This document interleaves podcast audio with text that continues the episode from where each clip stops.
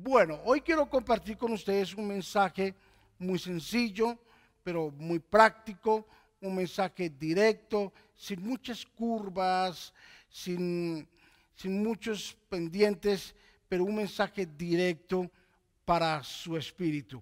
Y quiero tomar como base en el libro de Isaías, en el capítulo número 7, versículo 14, la Biblia nos aclara y nos dice, por tanto el Señor mismo nos dará señal. He aquí que la Virgen concebirá y dará a luz un hijo y llamará su nombre Emanuel. Comerá mantequilla y miel hasta que sepa desechar lo malo y escoger lo bueno. Porque antes que el niño sepa desechar lo malo y escoger lo bueno, la tierra de los reyes que te temes, que tú temes, perdón, será abandonada. Jehová hará venir sobre ti, sobre tu pueblo y sobre tu casa de tu padre días cual nunca vinieron desde el día que Efraín se apartó de Judá, esto es, al rey de Asiria. Muy bien. ¿Qué vemos aquí? Vemos la historia de una profecía que fue dada cerca de unos 1400 años antes. Una profecía donde se habló de que venía al mundo un Salvador. ¿Quién? Jesús, por excelencia. El único, el verdadero, el amoroso, el cariñoso, el unigénito Hijo de Dios. Su profecía se había dado. La palabra, el compromiso de Dios estaba siendo marcado para la tierra de un Salvador. Se estaba hablando de la venida gloriosa de Jesucristo. Ahora, quiero que entiendas algo maravilloso en este momento y es de que la venida de Jesucristo fue algo que estuvo planeado desde mucho antes de la fundación de la tierra. Hay cosas que para nosotros nos sorprenden de ver cómo aparecen en nuestra vida y en nuestro panorama, pero para Dios ya habían sido planeadas, planificadas desde mucho más antes que nosotros viésemos el resultado o la respuesta de lo que estábamos pidiendo. Jesús ya estaba planeado, ya estaba en los planes de Dios que viniera siendo 100% hombre y 100% Dios. Ya Jesús estaba en los planes de Dios para venir y traer luz y salvación. Ahora, pero cuando la Biblia dice, por tanto, el Señor mismo os dará señal, está hablando de que la venida de Cristo era el cumplimiento a una señal dada por Dios. En el mismo libro de Isaías, en el capítulo número uno, la Biblia nos enseña y nos dice que hasta estoy de vuestros sacrificios ¿cierto? No quiero más derramamiento de sangre, ni de machos cabríos, ni ovejas, no quiero nada más eso. Hastiado estoy de vuestros holocaustos, de vuestras fiestas solemnes, hastiado estoy de todo lo que ustedes hacen. He visto hacia la tierra, en otras palabras, Dios dice en Isaías capítulo 1, y dice, y lo único que he logrado encontrar, son heridas y podridas llagas, desde la cabeza hasta la planta de los pies. No he encontrado en él nada bueno. Y ahí Dios da la promesa y dice, voy a enviar al Cordero Inmaculado, o sea, a Jesucristo. Ya en el capítulo número 7, La Biblia dice, por tanto el Señor mismo os dará señal. ¿Cuál señal? La promesa que nos dio en Isaías capítulo número uno, de enviar el Salvador, de enviar al que iba a redimirnos de la maldad y del pecado. He aquí que la Virgen concebirá y dará a luz un hijo. Estaba hablando en un sentido profético de lo que venía para la tierra. Habló de María, habló de la mamá de Jesús y dijo, y, he aquí la Virgen concebirá y dará a luz un hijo. Ahora, mira algo aquí tan importante, tan maravilloso. Y es de que desde, desde el principio los planes de Dios era de que el Salvador viniera, estuviera en el vientre de una mujer virgen, de una virgen, de una mujer que no hubiese conocido varón hasta el día en que iba a dar a luz al Salvador. Y el profeta Isaías lo, lo aclara y lo dice, ¿cierto? Y la Virgen concebirá y dará a luz un hijo y llamará su nombre Emanuel. Emanuel traducido significa Dios con nosotros. Dios con nosotros. Dará ese regalo del cielo. Vendrá ese regalo de lo más alto, del mismo trono de Dios. Dará ese regalo y es de que colocará hijo, su único hijo, en la tierra, con una condición humana, para que el hombre entendiera de que el mismo Dios vino y que no hay excusa que porque somos humanos no podemos hacer las cosas. No, el mismo Dios dijo, lo colocaré ahí, en medio de ustedes, como uno de ustedes, para que se den cuenta de que cuando nos proponemos algo, lo podemos hacer. Jesús fue concebido por obra y gracia, pero con una naturaleza 100% humana. 100% humana. Cuando la Biblia dice, y llamará su nombre Emanuel, estaba diciendo en otras palabras, Dios estará en medio de ustedes. El mismo Dios se paseará en medio del campamento. El mismo Dios presente estará en medio del sistema en el cual están viviendo. Comerá mantequilla y miel hasta que sepa desechar lo malo y escoger lo bueno. ¿De qué está hablando ahí Isaías? Está hablando de una naturaleza humana. Está hablando de que va a ser un niño común y corriente, que va a ser un niño como cualquier otro niño, que juega, ¿verdad? Que se cae, que comete sus picardías como cualquier otro niño, que juega, que hay que sonarlo, un niño que había que cambiarlo, un niño que había que darle tetero, que había que cargarlo, que había que tenerle paciencia.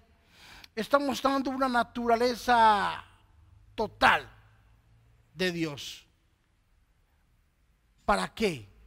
Para que entendiera de que era el mismo regalo del cielo el que se estaba ofreciendo para estar aquí en la tierra.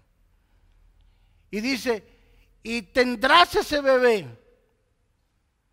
y lo criarás hasta que él sepa desechar lo malo y poder escoger lo bueno.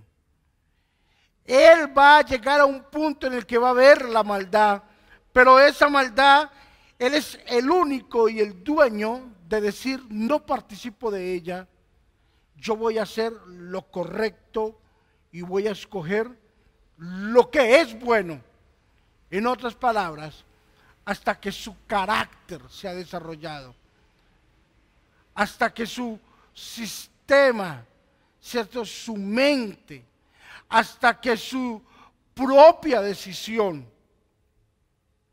sea tomada, no por influencia de sus padres, no porque se lo dijeron, sino porque él mismo había visto la necesidad de andar en rectitud y en medio de las cosas buenas. Ahora, ¿por qué le digo yo de que Jesús debería de tener un proceso, como lo dice el libro de Isaías? Es porque detrás de toda esta situación, querido, hay algo que yo quiero que entendamos en este día. Hay algo que Dios quiere que se entienda en estos días, en este momento. Dice en el versículo número 17, Jehová hará venir sobre ti, sobre tu pueblo y sobre, tu y sobre la casa de tu padre días cual nunca vinieron desde el día en que Efraín se apartó de Judá, esto es al rey de Asiria. Hay una promesa. ¿Cuál es esa promesa? Vendrán días gloriosos y maravillosos. Porque cuando tú entiendes y logras saber y logras discernir que Dios está en medio de todas nuestras decisiones, entonces va a haber un panorama más amplio de lo que nosotros queremos y de lo que nosotros estamos haciendo. Iglesia, mira, como dije al principio del mensaje, se nos avecina una Navidad, un 20, en la Navidad del 2020, una Navidad que para muchos fue procesada, pasada por duros momentos de la vida. Una Navidad que enlutó, ¿por qué no decirlo? De pronto, algunos de los familiares que nos están viendo, partieron algunas personas amadas y queridas en medio de esta pandemia. Algunos se lograron sobreponerse a esta pandemia, a este virus brutal, infernal, sacado de las mismas tinieblas. Pero también muchos de los que estamos presentes podemos decir victoriosamente, aunque, hay, aunque algunos han pasado y hemos pasado por un valle de sombra y de muerte, Dios sigue con nosotros y en medio de nosotros. Emanuel, Dios con nosotros. Emanuel, su ayuda con nosotros. Y no podemos tener excusa alguna de que no hemos tenido la ayuda del Señor. ¿Sabes? Todos tenemos que estar agradecidos porque hasta el día de hoy Dios nos ha bendecido. Hasta el día de hoy Dios ha manifestado su gloria, su poder. Y es más, la Biblia nos dice, y vendrá sobre ti, sobre tu casa, sobre tu pueblo, sobre tu familia cosas gloriosas y maravillosas.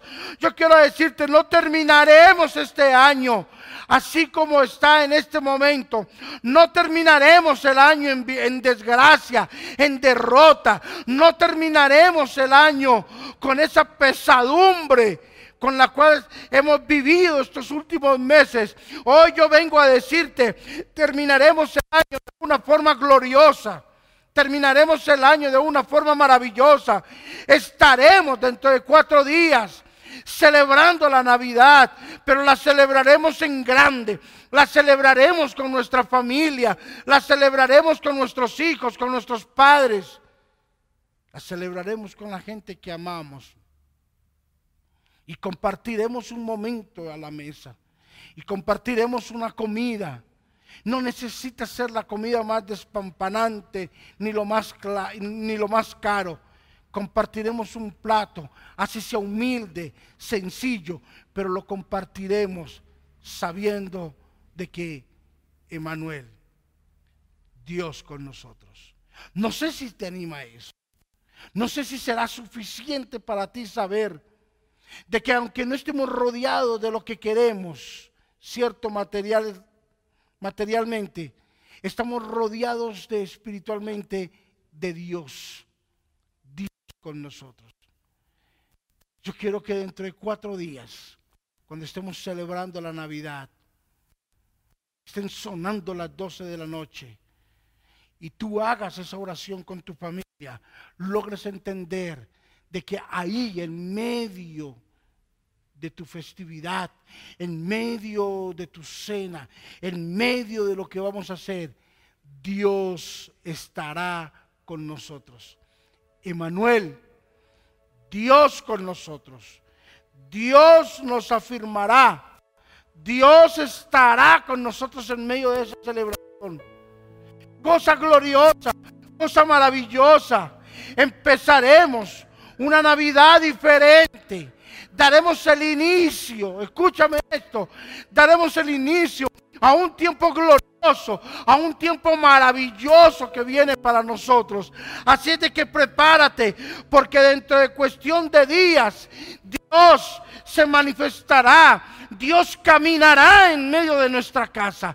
Dios caminará en medio de nuestros proyectos. Dios comenzará a manifestarse que es las cosas gloriosas que Él tiene para nosotros.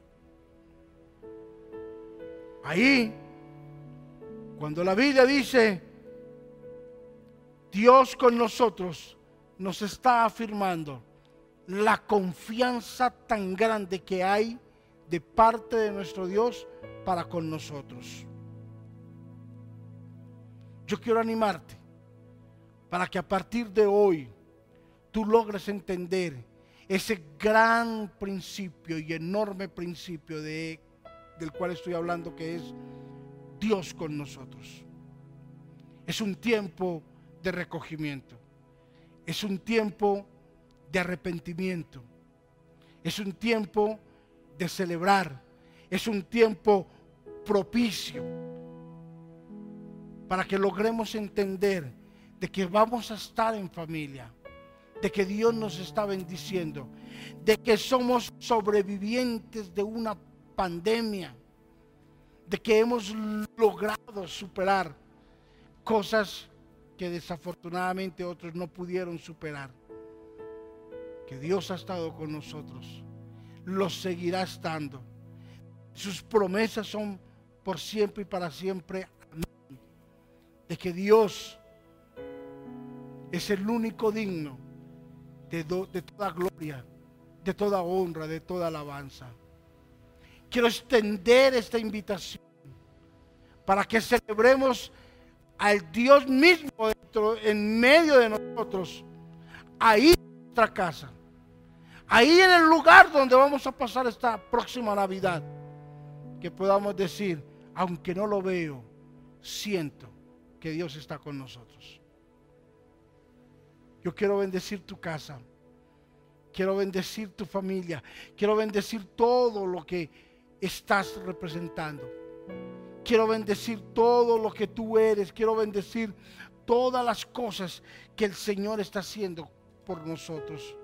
Quiero bendecir tu familia, tus hijos, tu negocio, tu empresa, tus inversiones. Bendecir tu cuerpo, bendecir tu salud. Que tú logres entender de que Emanuel, Dios con nosotros, un niño se nos es dado, pero un Dios, un Salvador, ha sido ofrecido por parte de Dios. Ese niño, dice la Biblia, dejará de ser niño en el momento que empiece y que descubra y que es malo. Un uso de razón un raciocinio en la vida de él. Quiero orar para que ese raciocinio llegue en este momento a nuestra vida. Que podamos diferenciar lo bueno de lo malo y lo malo de lo bueno. Que podamos hacer un pacto y poder decir, Señor, gracias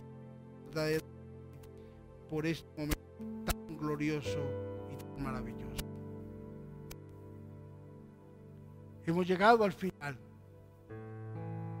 de este en vivo ahora. Hemos llegado al final de este mensaje. Pero quiero darles de que Dios está con nosotros.